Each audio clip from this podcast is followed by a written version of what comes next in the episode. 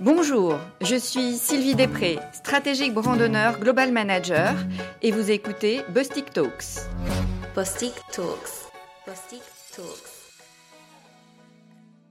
Mon rôle euh, consiste à mettre en place euh, des relations le plus en amont possible avec ce qu'on appelle les brandonneurs. C'est un nom un peu barbare euh, en français, parce qu'en français, ça se traduit par metteurs sur le marché. Alors, qui sont ces metteurs sur le marché? Ce sont des grandes entreprises que tout le monde connaît. Ça peut être Nestlé, Ikea, Colgate, mais aussi Amazon.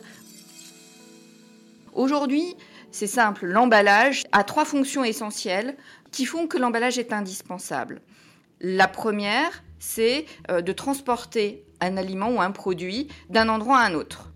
La deuxième, c'est de le préserver, de le conserver tel qu'il est, euh, variablement. Euh, c'est pas la même chose pour un produit cosmétique ou pour un produit alimentaire, mais c'est de le préserver. Et la troisième vocation de l'emballage, c'est de limiter le gâchis.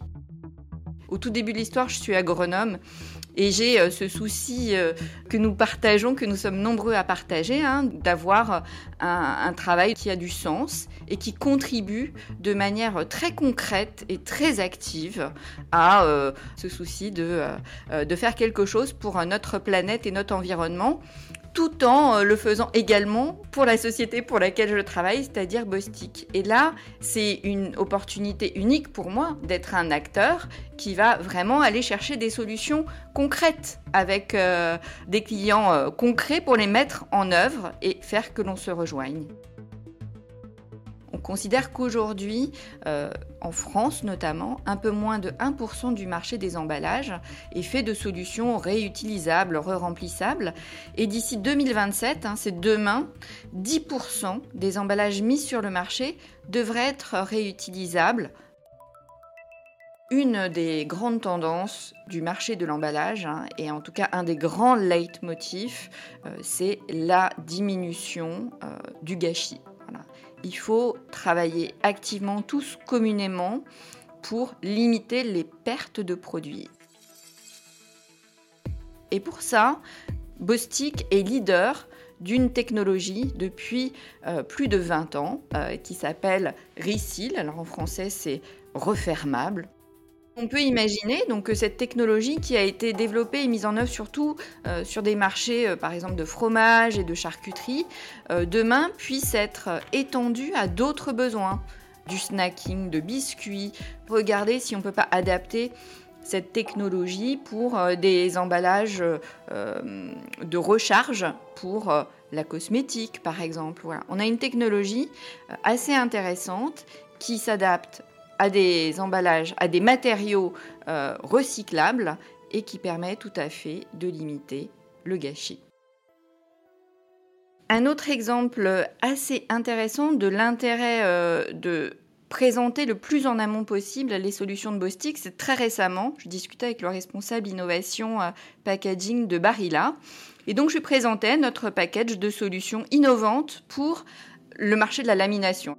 La lamination, c'est euh, les adhésifs pour euh, les emballages flexibles plastiques. Et donc, on a une offre Bostik très claire, très simple, très efficace qui s'articule autour de trois solutions. Une solution pour des flexibles certifiés recyclables, une solution qui va réticuler à température ambiante et une troisième solution euh, qui va être solvent-free. Et quand je lui ai présenté ces trois solutions, et en particulier la deuxième, avec un adhésif qui réticule à température ambiante, il m'a dit ben, merci, merci de, m'en parler, de me présenter cette solution, parce que j'y avais pas pensé et effectivement, c'est extrêmement intéressant l'idée de se dire qu'on peut avoir des solutions tout à fait économes en énergie. Et on va y penser pour le demander à nos fournisseurs euh, de films, qui sont effectivement les clients auxquels nous proposons cette solution. Pour moi, la force de Bostik, c'est de venir avec à la fois des solutions concrètes et une boîte à outils. Parce que c'est une double force. Je pense qu'il faut, il faut rester ouvert et vigilant et dans la discussion pour voir ce qui, ce qui va arriver. Merci beaucoup d'avoir suivi cet épisode. J'espère que ces tendances vous auront inspiré et même donné des idées.